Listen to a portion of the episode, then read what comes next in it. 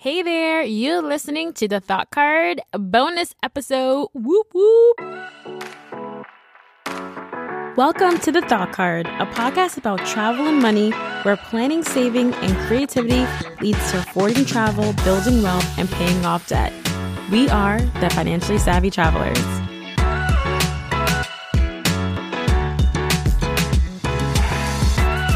All right. So I'm usually scheduled to come on the podcast every other week, every other Thursday. But today I kind of stumbled upon some really cool information about cheap flights.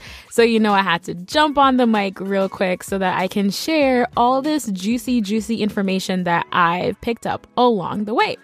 So, you might not know this, but I'm a Virgo, and Virgos are notorious for a bunch of things, but they're very like analytical and logic driven. So, it's natural for me to kind of always be in tune with data. And I love when different booking sites and different companies release data about travel because it helps us make more informed financial decisions, which is what the thought card is all about. So, if you ever wondered when is the best time to buy an airline ticket, this is the episode for you. Okay, so cheapair.com released its 2018 annual airfare study, which looked at 917 million airfares listed on its site in 2017. If you don't know, Cheap Air is a US based booking site and 90% of their bookings come from the US and Canada. So their findings are primarily for US bound travelers, which means anyone flying from the States, this is applicable to you. This study uncovers when the cheapest times to fly are and the best and worst days to fly based on cost savings. So this is like super valuable information. So in 2016, on average, the best day to buy flights was 54 days ahead of time. That number has since increased in 2017. In 2017, the magic number was 70 days in advance. So we're thinking a little bit over two months. Cheap Air stresses that although averages are a good guide, this isn't a hard and fast rule. So, to break this down further, they actually have a really nice graph that helps you visualize this. And I can link to that original article in the show notes so you guys can check it out. So, they broke timing in terms of when is the best time to book flights into six windows of time, which they call air quotes, booking zones. So the six include first dibs, peace of mind, prime booking window, push your luck, playing with fire, and Hail Mary. So I love these names because these names are really just straightforward. First dibs is literally first dibs. You're getting the first seats that come out. Hail Mary, oh, that means you're really, really, really in the hot seat there. So I really, really like that they made these booking zone names really fun. And at a first glance, anyone can just read it and kind of get the gist of what's going on. So I want you to take a minute and think about when are the times that you normally book your flights. If you had to guesstimate on average, are you booking, you know, super early, like a year out, or are you booking super last minute, like a week out? So let's dive into all six. So, number one, we're going to talk about first dibs. According to cheapair.com, first dibs is booking a flight between 6 to 11 months in advance. Now, there are a bunch of pros and also a bunch of cons to booking this far in advance. The pros are that your group gets to sit together. So, if you have a family or if you're traveling with a large group of friends or other people, getting the first dibs is really is really great because you're going to sit together. You fly at the times that you want and you pick the best itineraries because you get first dibs. On the other side, the con is that you'll pay on average $50 more and this is usually before any of the fare sales that you find out there start to kick in. Now, the next zone is the peace of mind, anywhere from four to six months ahead of time. Now, the pros is that it really reduces your travel anxiety if you book this far in advance. And the cost, it actually costs you a little bit less than the first dibs. You get to lock in your dates and you have a decent number of flights and seat options to pick from. Now, the prime booking window is actually according to cheapair.com, is three weeks to four months in advance. And this is actually the sweet spot because this is where you're going to find these cheap airfare and find the fare deals. This is the best zone to find a bargain.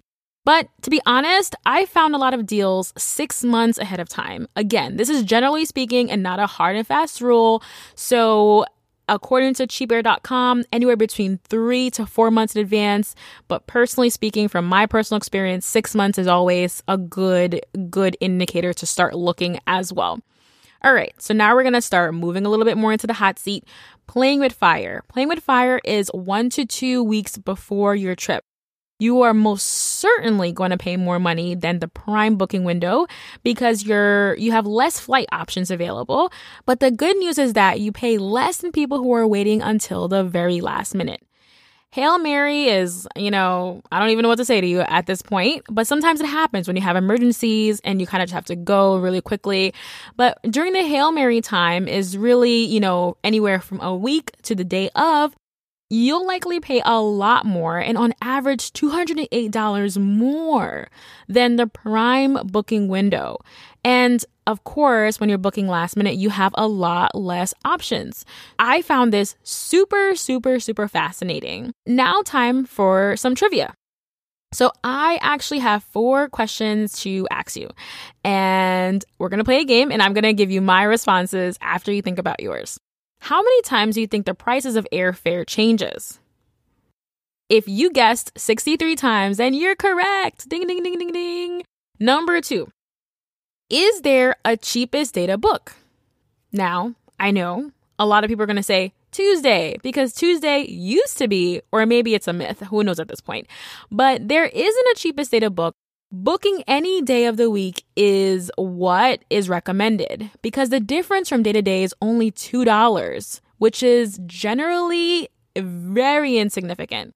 So, is there a cheapest day to book? No, not really. Book any day that you see fit.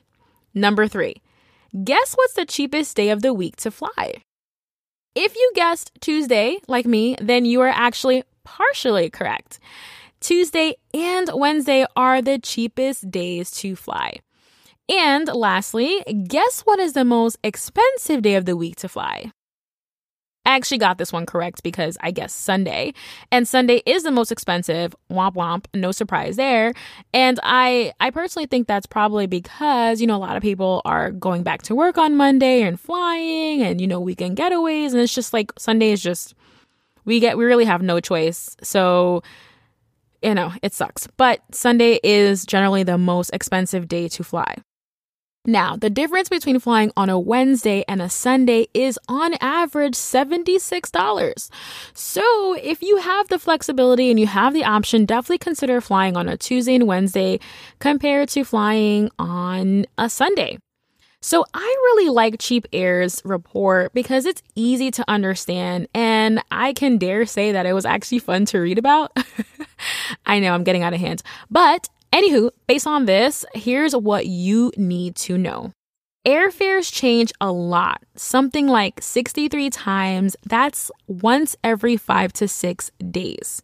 So airfare prices are super volatile.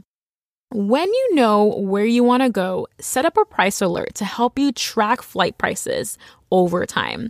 Now you can use Skyscanner or you can use Google Flights or whatever booking site that you prefer or search engine site. But I really enjoy Skyscanner and Google Flights. They're super, super easy. And the reason why you're setting up price alerts is that you want to establish a baseline. This is the number in my mind is the number I need to beat because the baseline is like, okay, that on average flights cost this and I want a cheaper flight than that. So I'm going to look for flights that cost less than that. The last step is that when you see a good deal, because you know the baseline, you know what the average is, having a travel fund is super important because now you can just jump on it and you'll be ready. If you want to know why having a travel fund is super duper important to affording a life of more travel, listen back to episode number two. If you take away anything from this mini bonus episode, Tuesdays and Wednesdays are the best days to fly, and Sundays is going to be the most expensive days to fly. You can book any day you want because it really doesn't matter. It's really insignificant, the days, the difference in days. And the best flight deals are between three weeks and four months, but for me, it's like you can actually extend it to six. And that is all for today. Time for me to go on a hunt for my next flight deal.